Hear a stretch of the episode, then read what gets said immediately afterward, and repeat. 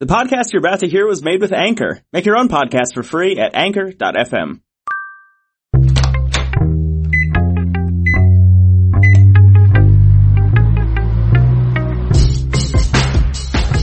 Hey, this is Chris. Hope you're all doing well and welcome to Popcorn Finance where we discuss the finance issues that we all deal with and about the time it takes to make a bag of popcorn. I'm happy to be back here joining you guys again for another podcast and today's episode is centered all around a call-in that I received from Alfred.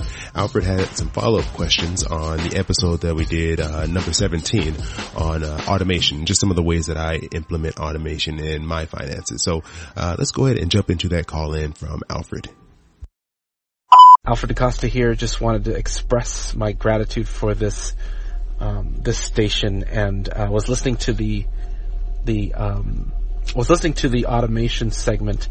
One of the things I've always wished is that I could have one bank account with uh, like twenty debit cards or something that I could have like the gas put to one, you know, or have like a certain savings for the holidays to go to the other, and you know, just different automated things, but it's impossible. And so, you know, that kind of lends to the whole envelope system, which there is even an app Mvelopes, which isn't working out so well for me.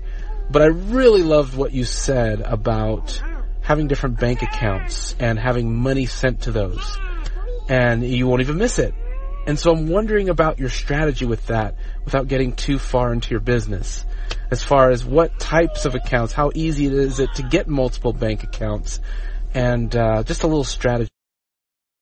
Alfred, thanks for the call in there. Appreciate it. And I think you got cut off a little bit at the end of your call, but what it sounds like you were saying was you're looking for some strategies or techniques to manage your finances using multiple bank accounts.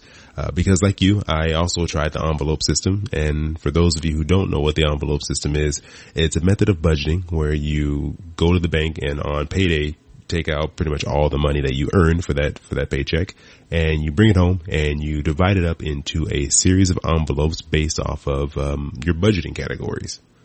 So this would be things like, you know, food gets its own envelope. So maybe you'll put $200 in a food envelope and then there's your gas and then there's uh, an envelope for like going out and having fun. There may be a, um, an envelope for clothing. You kind of decide what each envelope will represent and how much money will go into it. But the thought process is that once the money's in there, that's all you're allowed to spend in that given category. So if you were to say overspend, or not overspend, but spend all of the money in your going out envelope, then you're done. You shouldn't be spending any more money going out. You shouldn't dip into any of the other envelopes. It's supposed to kind of keep you honest and and strict on each category. And um, the uh, the thought process and what a lot of people say is that it prevents them from overspending. It didn't work out for me just because I do a lot of my purchasing online, and um, what I ended up having to do was go to the bank and deposit the money that I that I had taken out to cover uh, a charge or a purchase that I had made online. So it was it was a hassle. It didn't really work out for me. Um, I also tried using the app, but um, the app is just creating virtual envelopes. So you have this app on your phone, you track your purchases, you categorize them, and it depletes these virtual envelopes. But it's really not separating your money. All it is, is uh, it's just within the app. So when I looked at my bank account, all the money was still commingled, and I really had no idea how much I had for each category just at a glance what I ended up doing to get around this was I decided to open up multiple bank accounts and treat each bank account like an envelope. So the money that would be for a specific category, like say for auto repairs would go into a specific bank account and I knew exactly how much money I had for that, that category. And you can do this a number of ways. You can open up multiple checking and savings accounts. You can have your own combination. The one thing to keep in mind though is that you want to select your accounts carefully because you want to avoid fees. You don't want to be paying fees just to have these, these accounts. It shouldn't cost you money just to budget.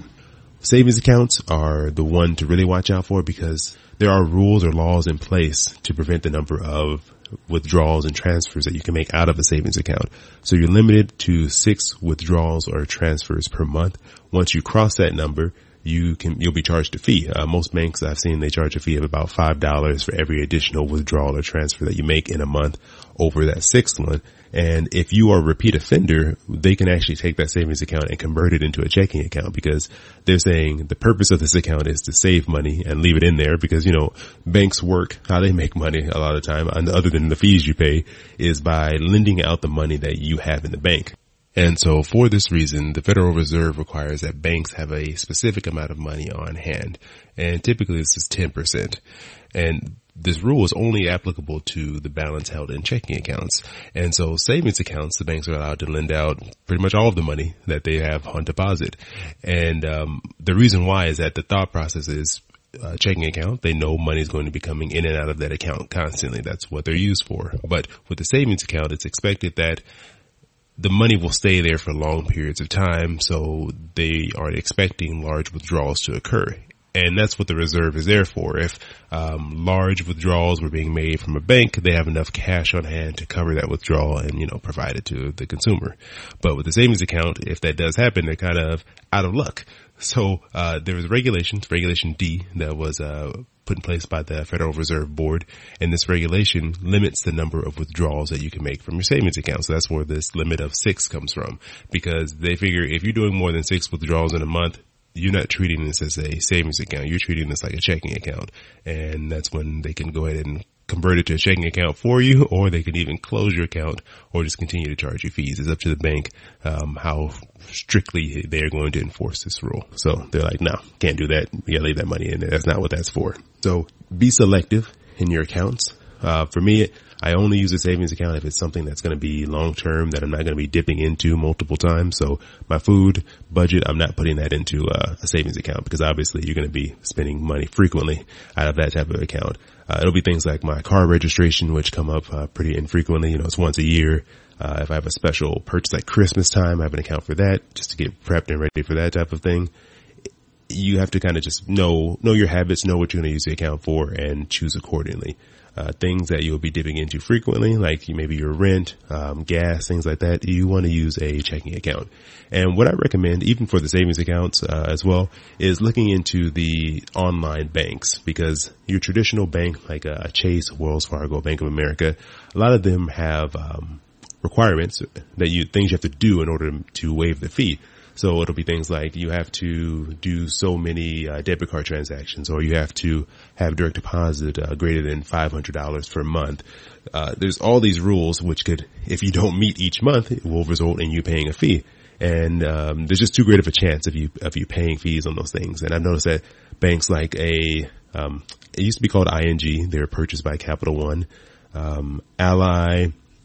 Uh, I think Discover Card has a uh, an online savings account that that they're like the I guess they're, they're competing with the banks, so their their fee structure is much more consumer friendly, and they make it much easier for you to have multiple accounts and not have to uh, pay any type of service fee on those things. So I would suggest looking into uh, online banks in addition to your traditional banks and creating a, a mix that really work for you because the whole process it's fairly easy. Um, it just gets more complicated as you add more banks. So I try to reduce the number of banks that I'm using. I try to keep it to one or two banks, maybe three. Uh, if I can, because that's just another set of accounts you have to manage, a new website you have to go into.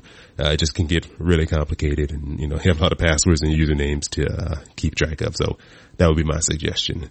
So Alfred, please let me know if I answered your question. Hopefully I did.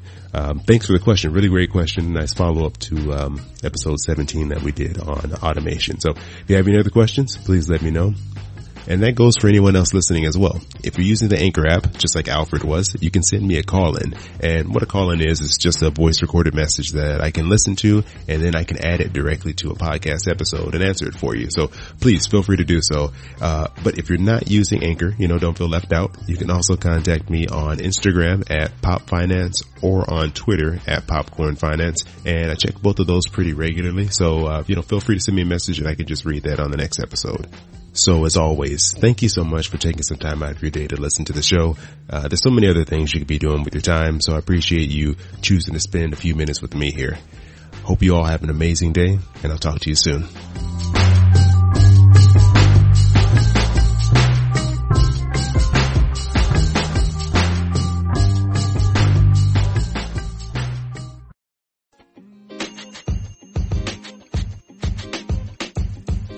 The podcast you just heard was recorded with Anchor. If you want to make your own, download the Android or iOS app completely free from anchor.fm slash podcast. That's anchor.fm slash podcast.